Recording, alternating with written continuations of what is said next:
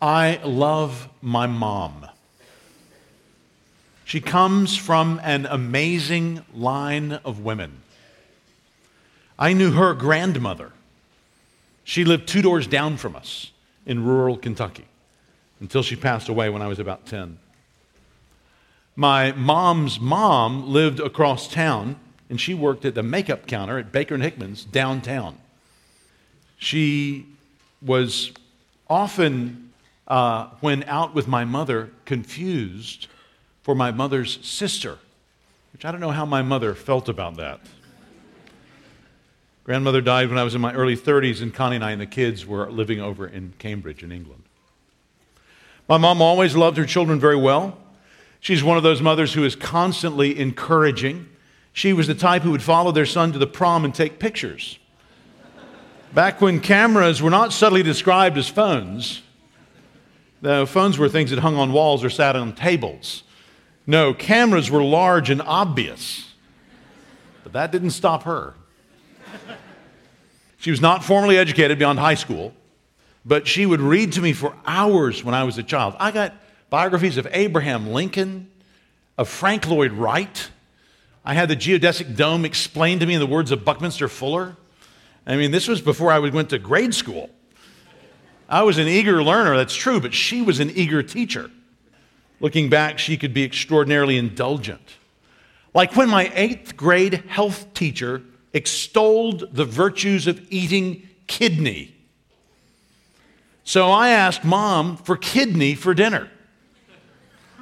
She well hid whatever knowing reluctance must have been there. She cheerfully bought the kidney, cooked it for a meal for the whole family, and then was kind when the family turned out not to be too excited to eat the kidney. Speaking of meals, I asked her once as uh, high school was getting busier if we could try having our main family meal together for breakfast in the morning. Because, you know, schedules in the afternoon, evening, we're kind of busy and uh, always game. Sure enough, she persuaded dad, and we tried it for a while, even until the natural inertia kind of led us back to dinner together in the evening. I was embarrassed, creeped out, and proud when a substitute teacher in seventh grade called roll realized whose son I was and proceeded to tell me in front of the whole class, Your mother was the most beautiful girl in town.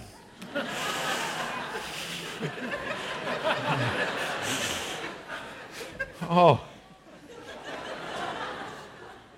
She's always like gardening more than cooking and is able to graciously change the topic when she senses that anyone is uncomfortable.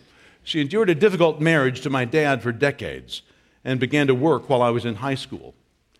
It began to dawn on me at age 14 or 15 that college came after high school and that college wasn't free. Mom mentioned to me that dad's employer would probably provide a full scholarship to me if I went to a state school. And for some reason, I remember right where I was on Main Street in the car with mom when she said that to me, and I responded, But mom, what if I want to go someplace else, like over to Cambridge in England? Not missing a beat, mom said reassuringly, I'm sure we'll find a way to make it work. What must have gone on in her head? Grace and encouragement marked whatever came out of her mouth. I could go on all day talking about my mom. She constantly provided unsolicited wisdom for me. I remember we had driven to the big city of Louisville one time, which was almost four hours, four hours away back then before they'd completed all the highways. And if I'm remembering correctly, I had won a, a, a $600 scholarship for the results of some test. And then a second scholarship for $100 voted on by my peers.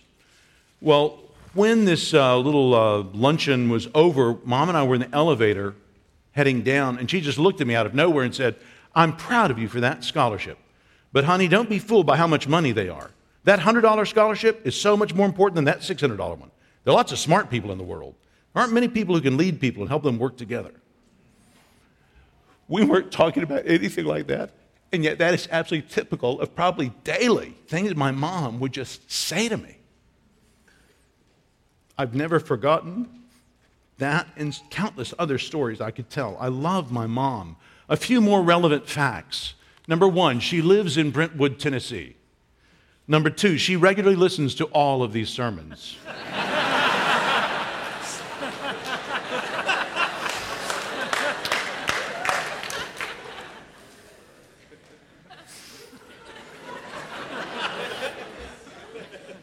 And number three, Jesus teaches me that I am supposed to love him more than I love my mother. Friends, how could that be? How am I supposed to love Jesus, whom I've never even met, more than I love my mom? Where do I get such an outlandish idea? Well, I get it from the Bible. If you're visiting today, or if you're not used to Christianity, one of the most basic facts I can tell you is that we believe there's a God, that there's only one God, that He made the world, that He made everyone in the world, that He's going to judge us, and that He has communicated to us, He has spoken to us through His Word, and that the Bible is God's Word. That we can read the Bible and see what God thinks on things. The Bible is made up of the Old Testament and the New Testament, so we've been studying Deuteronomy in the Old Testament as the nation of Israel was prepared to go over into the promised land of Canaan. Now we're turning to the New, particularly to the Gospels, in which we find recorded the life, ministry, and teachings of Jesus. And in our series, the rest of the year, we're planning to be in Matthew's Gospel. Now, if you want to do background work on this for the rest of the year, if you go to our church website, you can find an earlier series of studies in Matthew that took us up uh, into chapter 10 in Matthew's Gospel. Matthew's Gospel has five great blocks of teaching. And can I just say something that's a minor heresy these days? I love red letter editions of the Bible, of the New Testament. Um, they fell out of favor about 10 or 20 or 30 years ago because people kept saying Jesus' words aren't more inspired than other people's words. I entirely agree with that. You know, I think everything in the Bible is true. It's just, I'm not, I don't have that good a memory. And it's really helpful to me if it has the red letters to find when I'm looking for something Jesus said. I, I know the other stuff is good too, and it's all true, but it's just helpful for me, just for memory, to find. Anyway, just letting you know. Any publishers out there ever want to start publishing red letter editions again? I love them. Thank you so much for them. But if you were to look through Matthew's gospel with these red letter editions, you'll notice there are five big collections of Jesus' teaching. The famous one is the Sermon on the Mount, chapters 5 to 7. We are at the very end of the second big collection of his teaching. It's chapter 10. This is the teaching Jesus gave to the 12 when they're about to go out uh, as his emissaries throughout Israel. And we are at the very end of Matthew chapter 10. And if you look at the Bibles provided, you'll find it on page 815. You'll be helped by keeping that open through our study, reading along with me. Matthew chapter 10, beginning verse 34.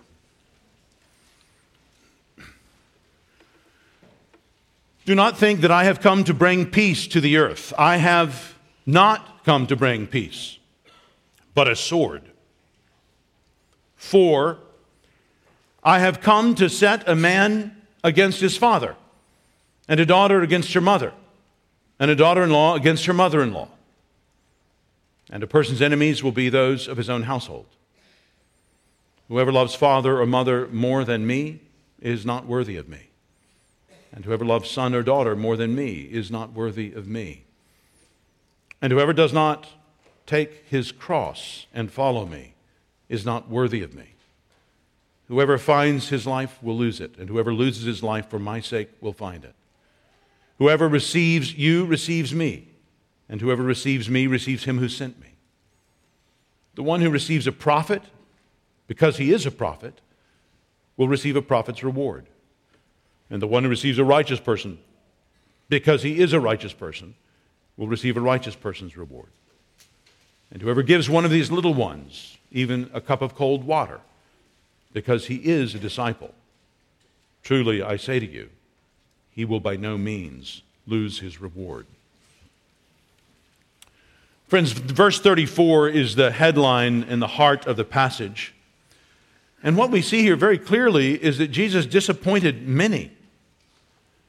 Jamie was speaking to us last week from Philippians 4, and you know that, that, that verse in Philippians 4, verse 13, I can do all things through Christ who strengthens me, is one of the most popular, ripped out of context verses in the whole Bible. People take that to give a shot of God power to whatever it is they're doing. You know, maybe it's in athletics, maybe it's in finance, maybe it's in some other hobby they have. I can do all things through Christ who strengthens me. Jesus did not come just to baptize our carnal goals for success and make them work. And when he says here in verse 34, I didn't come to bring peace to the earth, but a sword, this is what he's talking about. He's saying he did not come simply to take the existing order, baptize it, and make it work really well. So, in their place, in their time, what that means is he did not come simply to reestablish the throne of David, get the Roman overlords out, and make things the best they'd ever been. That's not why he came then. He came to reassert the centrality of God through himself and his work. And as he did that, even among the people of God in Israel, let alone through the nations of the world, that would cause a ripping amount of conflict as people whose lives have been given over to other idols began to be turned away from the things they had given their lives to and toward God and the Lord Jesus Christ. That's the conflict that he had come to bring. Not that he came for conflict itself, he came to renew allegiance to God, as it were, through him. But when he says, Do not think I have come to bring peace to the earth, I have come not to bring peace, but a sword. What he meant by that specifically is what's laid out in our passage. You look in verse 35, the second verse, it begins with that word for. That means he's going to explain this surprising cryptic statement of his.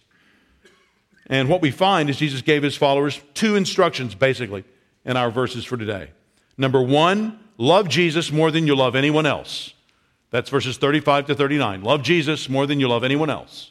Verses 35 to 39. And number two, love Jesus' people. That's down in verses 40 to 42. Love Jesus' people.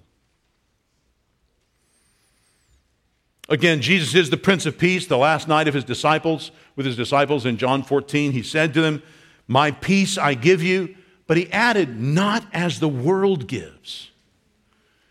You don't really become a Christian to get out of trouble, at least not trouble right now. Jesus did not come to give us strength to do whatever we wanted. He didn't come to help us simply succeed, but He came to change what we want to succeed at. So Jesus did come to bring peace ultimately, but not immediately. Because of this world's rebellion against God, on the way to final and ultimate peace, there would be conflict. That's what Jesus summarizes here in verse 34 with that word sword. And that conflict would most fundamentally be a conflict of the heart, a conflict of different loves. The various loves of this world and this life that have our allegiance naturally, and the supreme love of God, of Christ, that was now coming to challenge afresh these other loves in the hearts of every person on earth who would hear about Jesus Christ through his followers. So let's look at these two basic instructions love Jesus, love his people. And as we do, I pray that your love for family and your love for others won't shrink, but that your love for God will grow. First, in verses 35 to 39, Jesus calls people to reorient themselves. In these verses, we're told that we should love Jesus more than we love any others. And if you're a note taker, that's point one of two points. It is not a complex outline. Love Jesus more than we love any others. That's 35 to 39. And I think 35 to 39 is in two parts 35 to 37, more than any other person. 38, 39, more than you love yourself. So 35 to 37, that includes any member of your family. Look again. Verse 35 For I have come to set a man against his father, and a daughter against her mother, and a daughter in law against her mother in law.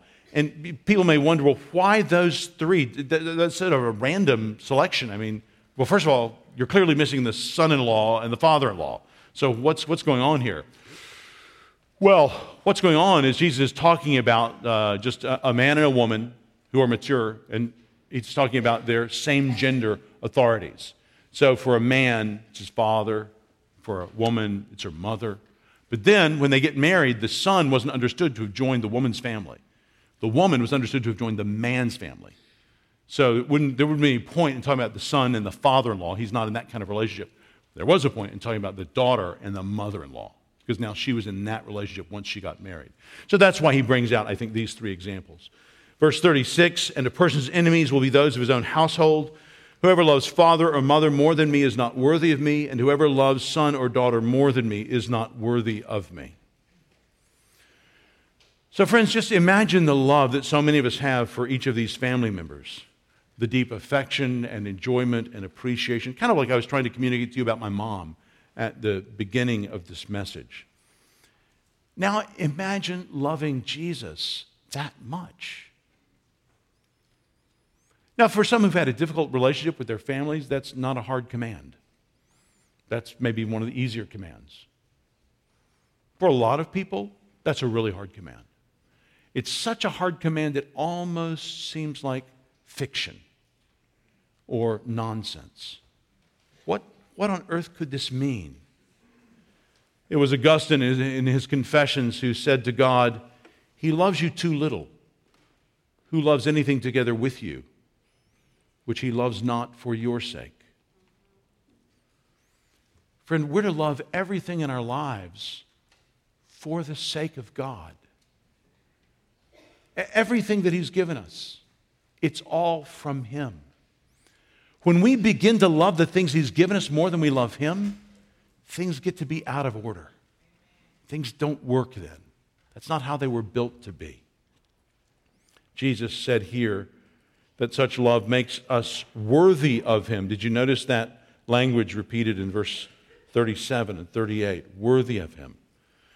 Well, in what sense? Well, in the sense of our relationship with Him being appropriate, loving Him like that. Our worthiness means that He has produced affections and behaviors uh, that are appropriate for us to have for Him, for someone who is that person, that God. They correspond properly, as John Piper put it, to His value. In the last chapter of the Old Testament prophet Micah, Micah described the situation among God's people lost in sin in very similar words to the ones Jesus uses here. I think Jesus just takes this literally from Micah and he kind of quotes it with an ironic kind of repurposing. Because when Micah says this, and he says it almost exactly the same, it's Micah chapter 7, verse 6 For the son treats the father with contempt, the daughter rises up against her mother, the daughter in law against her mother in law. A man's enemies are the men of his own house. It's almost exactly the same. But when Micah is saying it, it's part of his reproducing God's judgment on the people because of their idolatry. When Jesus says it, it's talking about what will feel like a kind of judgment because the people of Israel are now being torn from their idolatry to follow the true God. It's sort of the, the same reality to be experienced, but now going the, the other direction. Jesus taught here a shocking reorientation of people's affections, their love to himself. The Lord had taught this back in Deuteronomy 6 5. You shall love the Lord your God with all your heart, with all your soul, and with all your might. Friend, if you are here and you're not a Christian, one of the, the ways you can easily get confused about Christianity is we are the most doctrinal religion on the planet. Uh, having talked to people seriously of a number of other religions and read widely, I don't know of any religion that cares about doctrine like we do. And among people who call themselves Christians, evangelical Protestants are the most doctrinally. We care most. That's what we talk about all the time. That's what makes us what we are. Uh, and because of that, if you're looking in on Christianity, particularly Protestantism, you're trying to understand, you can sometimes miss the centrality of love. We understand the basic command in the Bible is that we are commanded to love God, not merely to obey God but to love God because of the way He has acted toward us. All of our doctrine, which is essential, organizes our understanding, as it were, of His love of us and of what He calls us to in responding in love to Him. But that's at the very center and core of it. So when Jesus here puts love in such a, such a central position, in following him, it's really not that surprising if you know the religion of the Bible. If you've read and understood the Old Testament, the central command in the Old Testament, sometimes people think the Old Testament is about laws and the New Testament is about love. No, the New Testament is about love because the Old Testament is about love. The great command in the Old Testament it's founded on is at Deuteronomy 6:5. Love the Lord your God with all your heart and with all your soul and with all your might. Well, so now Jesus was updating that, as it were. He was saying that love for God would appropriately be love for Him.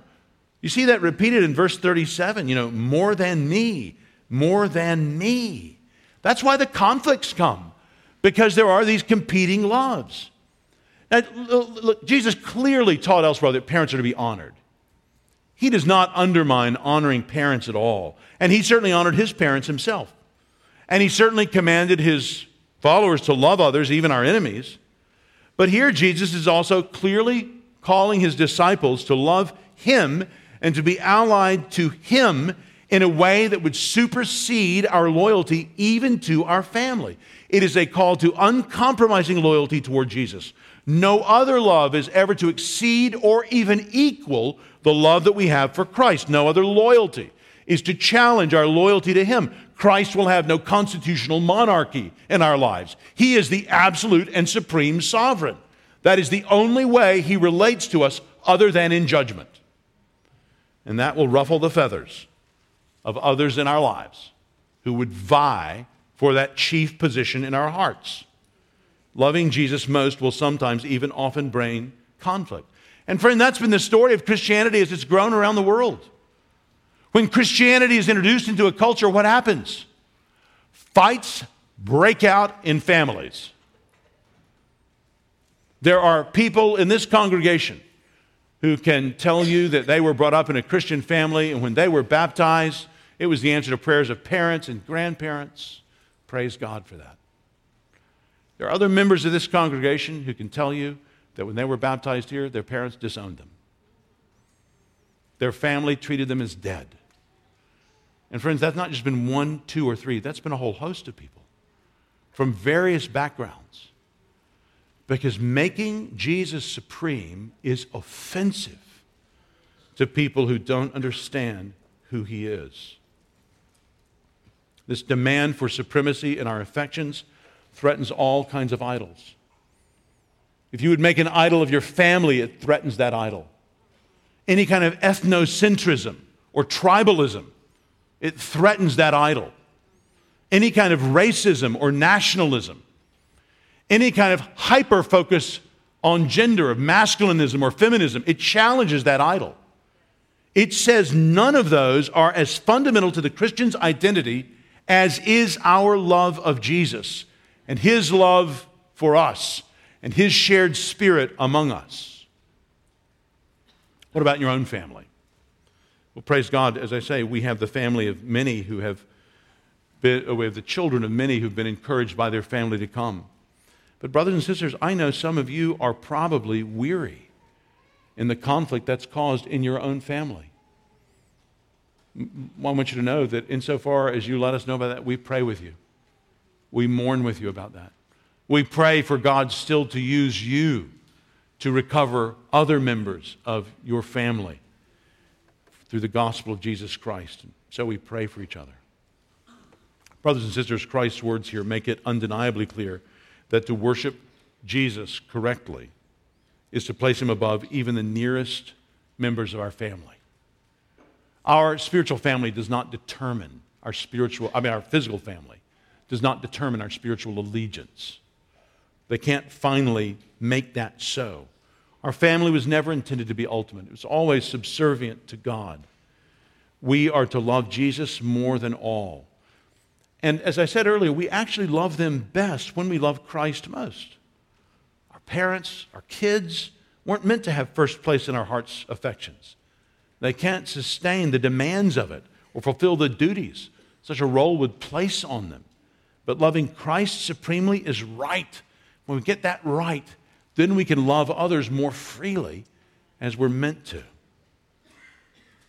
I wonder what other implications of this are running through your mind this morning.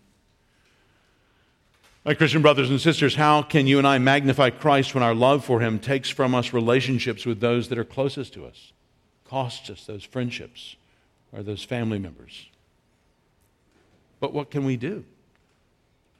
When we admire Jesus more than anyone else? When we enjoy Jesus more than we enjoy anyone else? When we want his approval more than we want anybody else's approval? When we want to be with him more than we want to be with anyone else? When we're more grateful to him than we are to anyone else? When we trust him more than we trust anyone else? When we are more glad to see him lifted up and exalted than we are anyone else?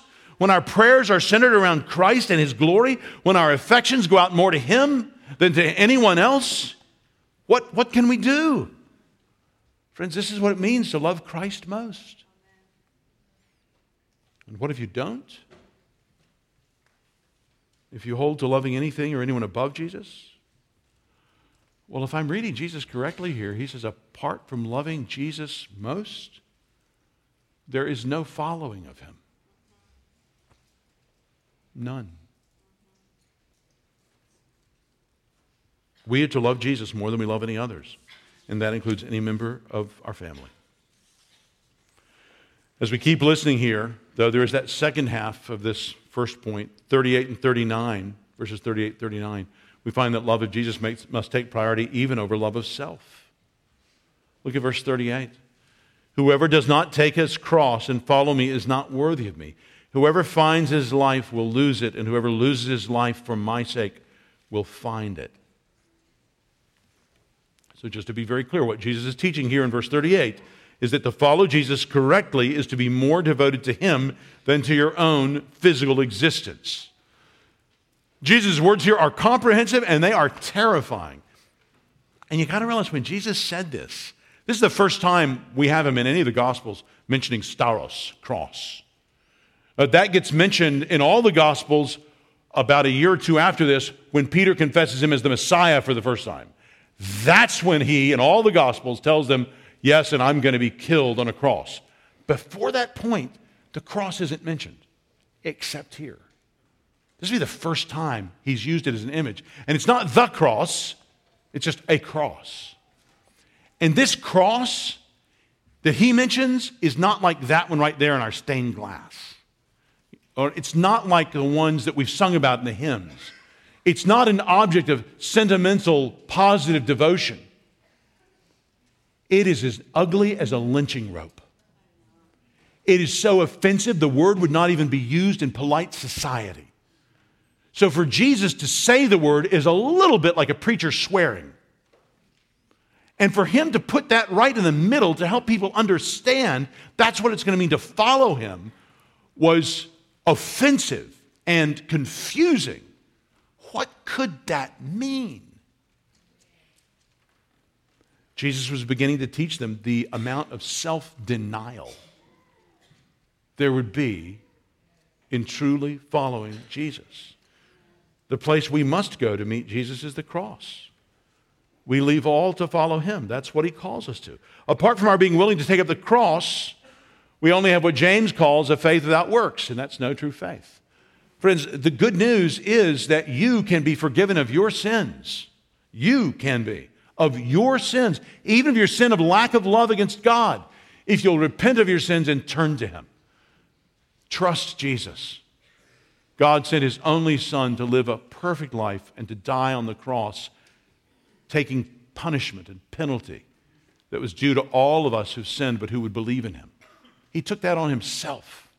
And He raised Him from the dead to show that He accepted that He was behind this ministry and that his sacrifice was effectual. He ascended to heaven, presented the sacrifice to his heavenly Father, where that sacrifice was accepted on behalf of all of us who would turn and trust in him. Friends, that's good news. That is good news. That's what Jesus' ministry is about, and that's why the gospel is so tied up with this self denial. The, the Christian gospel is a funny thing. It's entirely free and gracious, and yet it requires everything you have. Both are true, and they're not really contradictory. You can just listen to one strain or the other, and you can come up with an artificial Christianity pretty easily. The grace one is really popular, where you only talk about, yeah, we can't do it, Jesus did it, that's all there is to it. Well, that's not really right. Because Jesus here is talking about what his followers' lives are characterized by, and they're characterized by utter and complete self sacrifice. Now, the truth is, our self sacrifice will never be good enough or complete enough that it earns us really anything, apart from God graciously giving us rewards to encourage us. Uh, our salvation is earned by Jesus Christ. We get it by, by, by kindness, by grace, as we trust in Christ. The other religion is just to build one of complete works. That's right. We've got to work. We've got to do this. We've got to read verses like this all the time and make sure that we are hard and denying ourselves as if we could save ourselves. Friends, you cannot give enough money to this church to save your soul. You can't attend here so regularly to save your soul or sing loud enough to save your soul. It just doesn't work like that. You realize nothing virtuous you do ever makes God forget about some sin you committed. Let's say you sinned against somebody, nobody even knows about it. You and that other person, the only people on the whole planet who know about it. The other person dies. Ha, you're scot free. Well, the most important witness to that action lives. He lives forever. And he is more just than you are. He is more concerned about the truth than you are. He's more concerned about the image of God in that other person that you acted against than you are. Friend, this is the God we're dealing with a God who is majestically holy and stunningly gracious in Christ. I wonder what you are being called to give up in order to follow Jesus today. A demand to God that He provide you with a spouse, a different job, answers for some nagging questions apart from which you just don't feel you can follow the Lord. More people agreeing with you on this or that, or more appreciative friends. As you get to know folks here at church, I think you will see that shocking self sacrifice is a part of the basic plan of following Jesus. It's not some advanced optional extra for the super mature. You either have that or no real following Jesus. That's pretty much the options in front of us. We are not presenting Christianity as some trouble free life. That's the problem, by the way, with the TV preachers and the prosperity gospel. A lot of them will say all the things in the gospel that I've just said to you. They'll talk about the substitutionary atonement, the blood, and all that. They'll say all those things. In that sense, they're orthodox. But what they sell you is all your troubles in this life can be gone now. That is a lie. And they tell you that in no small part so you will give them your money. That was for free. then you look at verse 39. Jesus repeats the fact that to truly follow him will be to be willing to lose your life. Whoever loses his life for my sake will find it. Throughout the chapter, that crucial bit is, is, is, you see there in verse 30 is for my sake. If you look up at verse 22, in the passage before this one, just like he had mentioned there, being hated by all for my name's sake. Everything we do, everything we endure, we do so ultimately for Jesus' sake, for his name's sake, for his reputation's sake. So, friend, this road Jesus is laying out for us of following him is a hard road, but it's a joyful road because we found that which we were made for, which gives us more joy than all the passing disappointing joys of this world anyway. We've realized that parents are good, children are good. Jesus is even better. Doesn't make us love children or parents less, actually helps us love them more because we love them as they're meant to be loved. Now, I know if you look around at your daily life, you look back in the last three or four days, may not look like you've been taking up many crosses. Or maybe there were things that didn't, had nothing to do with your religion. You just have a bad boss and he was making things hard for you. You know, I understand. But if you keep looking at your life, if you're a Christian, you will see a pattern. Small decisions that we make regularly that show what hope we're living for. That would not be a bad discussion for you to have over lunch today. Can you identify some of those small decisions in the last week that you've made that you don't think you would have made in the same way if you weren't hoping in Jesus like you're hoping in Jesus? I think of Joni Eareckson Tada. 50 years ago, she had a terrible diving accident. She was paralyzed from the neck down, and she had a decision very early on if she would just live in a kind of bitter resentment, which was an overpowering temptation to her, or if she would live in what she's later called this kind of glorious spectacle. Uh, a person in great pain and want and need, but to see whatever she had consumed for the glory of God with whatever He gave her. Praise God, she made that latter choice. She makes that latter choice every day. If You've never read a biography of her? Her works are incredibly encouraging. Joni Eareckson Tada. Friends, that's the kind of disciple we're called to be. Someone who makes those small decisions every day because of the consuming worth of Jesus Christ. How are you being called to love Jesus more than your own life? To love Jesus more than any other? Well, friends, that's what the first half of our passage is about in verses 35 to 39. The second half, verses 40 to 42, show that in order to be Jesus' disciples, we wouldn't only have to be reoriented in our loves toward Jesus, but also toward his people. We're called to love Jesus, and number two, to love Jesus' people. And he explains why. I'll have, there are three verses 40, 41, 42. I'll have three little points for each of those verses why, who, and how. Why, verse 40. Who, verse 41. And how, verse 42. We're called to love Jesus' people. Why is this so? Well, look at verse 40. Whoever receives you receives me, and whoever receives me receives him who sent me. Jesus simply explains that if we really love God, we will love the one he has sent, Jesus and we will love those whom Jesus sends, those who are our fellow Christians, those who are called elsewhere in the New Testament children of God. Paul calls us ambassadors of Christ. We are sent out as representatives of Christ. As Jesus would later say to his disciples after his resurrection, As the Father has sent me, even so I am sending you. So you see how our love for God shows itself in our love for other Christians. If you want to know more about this this afternoon, meditate on 1 John chapter 4. 1 John chapter 4. The very end of that chapter, John writes, We love because he first loved us. If anyone says, I love God, and hates his brother, he is a liar. For he who does not love his brother whom he has seen cannot love God whom he has not seen. And this commandment we have from him whoever loves God must also love his brother. You know, people sometimes tell me, I don't really like to talk about religion. Religion is a private matter. To which I go, Well, your religion may be, but Christianity is not. Christianity is a personal matter, that's true. But by its very nature, it is not a private matter. Christianity necessarily involves you in loving other people and in loving other people particular ways. That's what we see here. We love. It's outgoing love that typifies the follower of Jesus.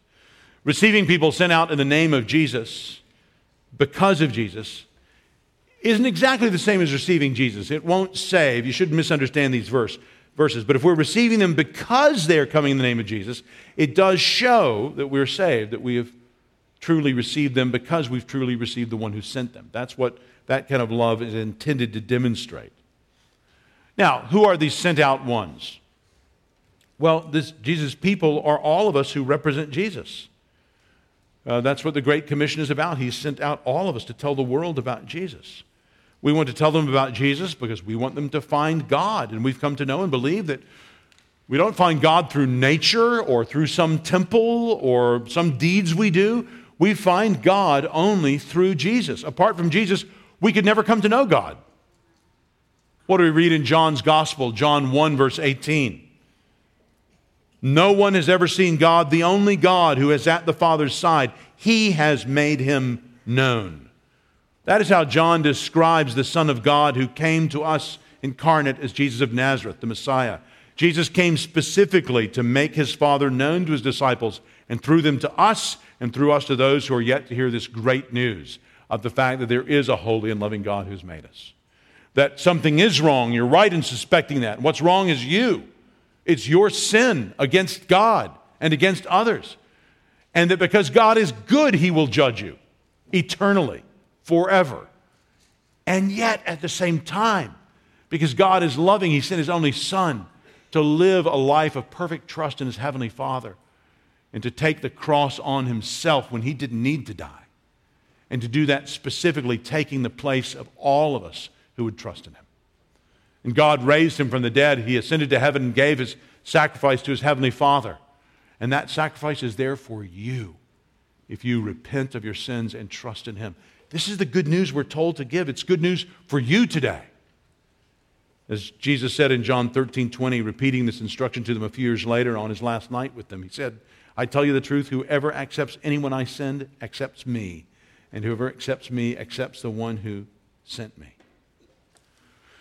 So, very practically, let's think about the work you do.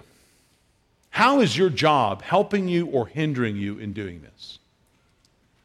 Is your job providing you with money that helps you to do this?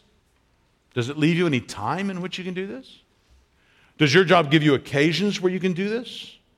I pray that God will give you wisdom about the right balance in serving Him so that you can do this. Perhaps you've noticed all the construction going on behind us just here on 6th Street. Well, that's one part of our corporate attempt to accept those whom the Lord sends to us, those who are coming as people who want to train to be elders, pastors, ministers whom we can instruct and encourage on their way. What a privilege that is. What a wonderful way to be involved in welcoming Jesus by welcoming his messengers. We receive our brothers and sisters because they come from Jesus, from God. Well, that's why, because they represent Jesus, they come from God. Let's consider the question of who Jesus would have us receive. And I think in verse 41, we see that we will love teachers and the doers. Uh, I'm assuming the fact there are two different people mentioned, or kinds of people, uh, Jesus has a purpose in that. Look at verse 41. The one who receives a prophet because he's a prophet will receive a prophet's reward, and the one who receives a righteous person because he's a righteous person will receive a righteous person's reward. So we are to receive those who bring us God's word and show us God's character.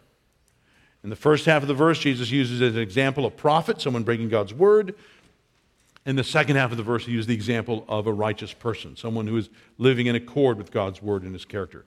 Now, I'm not sure of all the particulars Jesus would have intended with both of these words, but for the purposes of a sermon, they seem to resolve very nicely into those who bring God's word and those who faithfully live out God's word.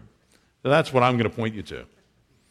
And those respective rewards are mentioned in verse 9, finishing their lives, the sense of being saved. Both these mentioned here in verse 41, all of God's other children to be worthy recipients of our hospitality. Because in our hospitality, whoever, whatever Christian is coming, we have an eye not to how important this or that servant seems to be, but to how important the God they serve is. That's the basis for our hospitality. Not a worldly calculation of, oh, this person's important. I'm going to show them some hospitality. No. It's how important is the God they represent. That's the basis for the love that we show that he's talking about here. So it's a joy to watch college students here have family, a family over to their dorm, or to have hear Betsy Bartron inviting people over to her apartment, or so many times when I hear someone sick and then these other people came to visit them. And I could just go on and on hearing about people caring for the Headmans right now as Jamie's just come home from the hospital. Friends, this, this is the kind of love that is supposed to typify Christians and that has so often been a witness. I remember at Jeanette Devlin's funeral a number of years back. Jeanette was an older member of our congregation, never got married. Uh, sitting at the, the meal afterwards downstairs, and the nurse who had cared for her, one of the nurses, was Muslim. And I was sitting next to her and talking to her about her mosque, she, and she went regularly to her mosque. And I just said, Do you have, uh, do you have uh, events you know, like this? And she said, No. She said, I've never seen anything like the way this community has cared for Jeanette. I said, Well, you must have something similar. I'm just assuming, you know, Christianity is like this and Islam is like us, only they have different names for everything. And she said, No, I've, I've not seen anything like this. And it made a huge impact on her. Friends, again and again, I've heard things that I think we as Christians sometimes take for granted in the kind of loving care that we're taught by words like these of Jesus to give to each other become powerful witnesses to people around us who just don't know there are people who live lives like that. One of the many joys of being together in a church family is having the privilege of supporting various workers that come, that come and go, making meals, having them stay, praying for them. I think, well, today, Rob, Rob Smythe and Harshit Singh are sitting right there. You know, both who've been members of our congregation before, and now the Lord has them working elsewhere. It's a joy to partner with them in the work that they're called to do. We receive them in the manner that Jesus was talking about here. It's exactly what's going on. And how many others here in the room have been or will be part of that kind of support from this dear congregation? Uh, some of you right now who have never considered full time Christian ministry will almost certainly end up doing just that. And you may have a period of time when it's this very congregation that's supporting you for a while. And so many sister congregations are doing that around the world for those who have been a part of our congregation in the past. What a wonderful fellowship to know The kind of fellowship that, that Paul and the Philippians had in gospel work together. That's what we have with Mez McConnell, with Lauren Barton, Barton, with Max Stiles, with Mark Collins, with Hope Henry, with Mark Stam, with Mandy Wilson, with Katie Gale. I could just go on and on with so many others by God's grace.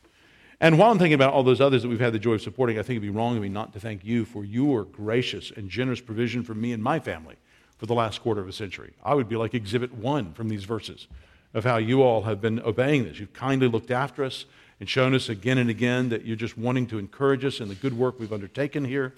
Uh, you have, in every sense, I think Jesus meant here, received us. I pray that God will continue to make this congregation a model of receiving those whom God sends to us, whether that's full time pastor elders or other staff who serve our life together, or, or counselors, or interns, or campus student workers, or so many others that we have the privilege to work with, to welcome, and to support. And then do note in the last verse, verse 42, what Jesus says here about how we will receive those who come to us in his name. How, in verse 42. We will do whatever we can, even for the least of them. That's what he's teaching in verse 42. And whoever gives one of these little ones, and by that I think he just means a disciple, even a cup of cold water, because he is a disciple, that's why I think he means a disciple. Truly I say to you, he will by no means lose his reward. So in verse 42, we see that we are to receive each disciple of Jesus in any way that we can. Whoever gives one of these little ones, that means the least of Jesus' disciples, even, we're to treat all of Jesus' disciples, each other, as we would treat Jesus himself. I wonder, does that make you review any of your interactions this last week? If you're supposed to treat every one of Jesus' disciples as you would treat Jesus himself, would there be a couple you'd like to go back and revise now? Some things you didn't say, or some things you did say, or how you said them, or what you did or didn't do? He says here in verse 42 even a cup of cold water, even the, the smallest of gifts. Sometimes people read this as a general call to charity. And while I don't mean to diminish the importance of charity in our public or private lives, that's not what this is. The smallness of the gift mentioned here, the fact that it's just a cup of cold water, is showing how significant all of the acts are that are being done out of a heart of love toward God and out of forwarding the welfare of his people. To love Him will involve you in loving His people. And that love is comprehensive in nature and may involve you paying for somebody's education, paying for their housing, or simply buying them a meal or letting them use your internet for 10 minutes. Friends, there's just a vast scope of things that this could be expressed in. The significance of the gift is not merely in the how much, but in the why and the who and the for what end. Things like that may seem very small, or some things that seem very small can bring a great blessing to our congregation. We always, I should say, need more people to serve in hospitality. Uh, we have a very specific hospitality ministry because we have so many new members and so many visitors. Carrie Barbick, dear sister who serves us in this, could certainly use help in that. Just contact Carrie if you'd like to know more about that we find that the people who are new in the church tend to be the ones involved in the church. Then once you make friends, you kind of quietly drop out of hospitality ministry. So if I could just suggest, if you've been here five or ten years, you might be one of the perfect people to actually get back involved in the hospitality ministry and help Carrie, welcome others to our meetings. But it's in other small things. Ian Will last week talking to us about helping to find ways we can help our older members. Uh, or anytime you hear announcements about children's workers Friends, any one of these services, which may seem very small to you, can help others hugely. And if we do this kind of hospitality because, verse 42, because he is a disciple, you see, it's specifically, it's part of our worship of Jesus because he is a disciple. What Jesus is saying here is that this disciple is being accepted for Jesus' sake. The messenger is accepted because the message is being accepted. The hospitality of the hand is reflecting the reception of the heart the heart has received the Lord, and so the Lord's servants are being blessed by the hand. That's why then Jesus can conclude this sentence so strongly here in verse 42 Truly I say to you, he will by no means lose his reward. He will be certainly and eternally rewarded. It's all important, and God will forget none of it. Its significance will never be lost however insignificant it may have seemed in the world at the time. How many things have we done that we seem to think little of but that we did because the Lord had provided us an opportunity and we had the ability to do it. How many things that seemed like they didn't matter were completely forgettable, but not actions like these, says Jesus. You may forget them, he says, but I will remember them. Eternal reward means an utterly and completely unlosable reward. An utterly and completely unlosable reward. Can you imagine a reward like that? Can you imagine a, a life like that? A, a, a, world like that? Do you even have a, a category for that kind of certainty? Calvin had been serving as preacher in Geneva for a number of years, and people were getting upset over some of his sermons and his calls for membership and discipline, basically. And so they fired him. And they told him, more than that, get out. When he was informed of this, one friend observed to him if he didn't seem he was be treating, getting a very poor reward for all his work. Calvin simply replied, If I had merely served man, this would have been a poor reward. But it's my happiness that I have served him who never fails to reward his servants to the full extent of his promise. He knew he, who, who he was serving, he knew what he was doing in his preaching. Well, my non Christian friend, if you can't imagine what it might be like if there really could be a life of such hope, one really filled with unlosable rewards, please look into Jesus more. Please read about him. Look through Matthew's gospel. Come back to these studies we're doing in him for the rest of this year. This is the life that Jesus is pointing his disciples toward in our passage here as he instructs others in how to love those who go out in his name as his disciples. So, this passage teaches love Jesus above all others and love Jesus' people. This is the teaching of this passage. Two conclusions for you today. Look, I've been honest and upfront and told you I have two. Number one, first, the right current conflict is the way to eternal peace and love. The right current conflict is the way to eternal peace and love. Sometimes we just want peace with no conflict. But Jesus here instructs his disciples, and he instructs us too, that current conflict is the way to eternal peace and love. Sometimes we just have too small a view of what's going on. We tend to think that all of life is really just what's happening today or yesterday and today. And we are hyper focused in on that. And what passages like this force us to do is it kind of pulls the camera back. It drops the curtain so we can see, you know, the way you're loving your wife and your wife is loving you, or the way you're loving your friend, or the way you're enduring at work, the way you're being faithful in that class. Those things are important, but see, they're actually a part of this much bigger story. And this much bigger story doesn't make these things unimportant, it makes these things even more important. They're invested with a particular role in this grand drama of the grace of God in the universe. And we have a crucial role to play in that. So if I try to love my mom more than anything else in the world, as I said, I'll put pressure on her. I'll know disappointment. I'll end up hurting the very relationship I mean to cherish. But if I love Jesus most, if I see what's going on overall and love order, in an orderly fashion, then I can love. And then I can be involved in the conflicts that I should be involved in. Especially, I think, when we first come to Christ, the right current conflict is the way to eternal peace and love. Don't just choose the easiest path, the path of immediate non resistance and ease. The second conclusion the reward for our love will be the love we share with God and His people forever. The reward for our love will be the love that we share with God and His people forever. People ask me, what's a prophet's reward? What's a righteous man's reward? I don't know. I mean, it doesn't say. Look at any place else in the Bible, it's not talked about. So if you just look in context, I think the reward that they're talking about is that life that we get in verse 39. It's the life that does not end. That's how we have rewards that are not able to be lost. That's the reward. Or any reward that we're talking about is a subset of that reward. It is that relationship with God. The reward mentioned here in verse 42 isn't specified. We're told that it would never be lost.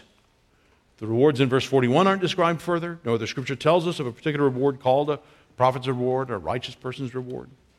But the nature of the receiving of Jesus and of the God who sent him in verse 40 is a way of speaking of the great end of Christ's coming, which is our being reconciled to God and with him, our being forgiven through Christ's atoning work and regenerated by the work of the Spirit and brought back into the very presence of God, ultimately without sin and forever. This is the finding our life, having lost it for his sake, we read of up in verse 39. Finding our life. The love we know for God comes from God's own love for us. We read in 1 John 4:19, "We love because he first loved us." The reward we are given through all of our trusting in Christ and receiving him and all his people, his children, his messengers, is a loving relationship with him himself. Oh, if you want to meditate on this some more, read John 17 this afternoon and just stew in that prayer. John 17, verse 23, that they may become perfectly one so that the world may know that you sent me and loved them even as you have loved me. The reward for our love will be the love that we share with God and his people forever. He came to us, and he will come again. He said on his last night with his disciples, If I go and prepare a place for you, I will come again and will take you to myself that where I am, you may be also. I will not leave you as orphans. I will come to you. That's our treasure. Let's pray.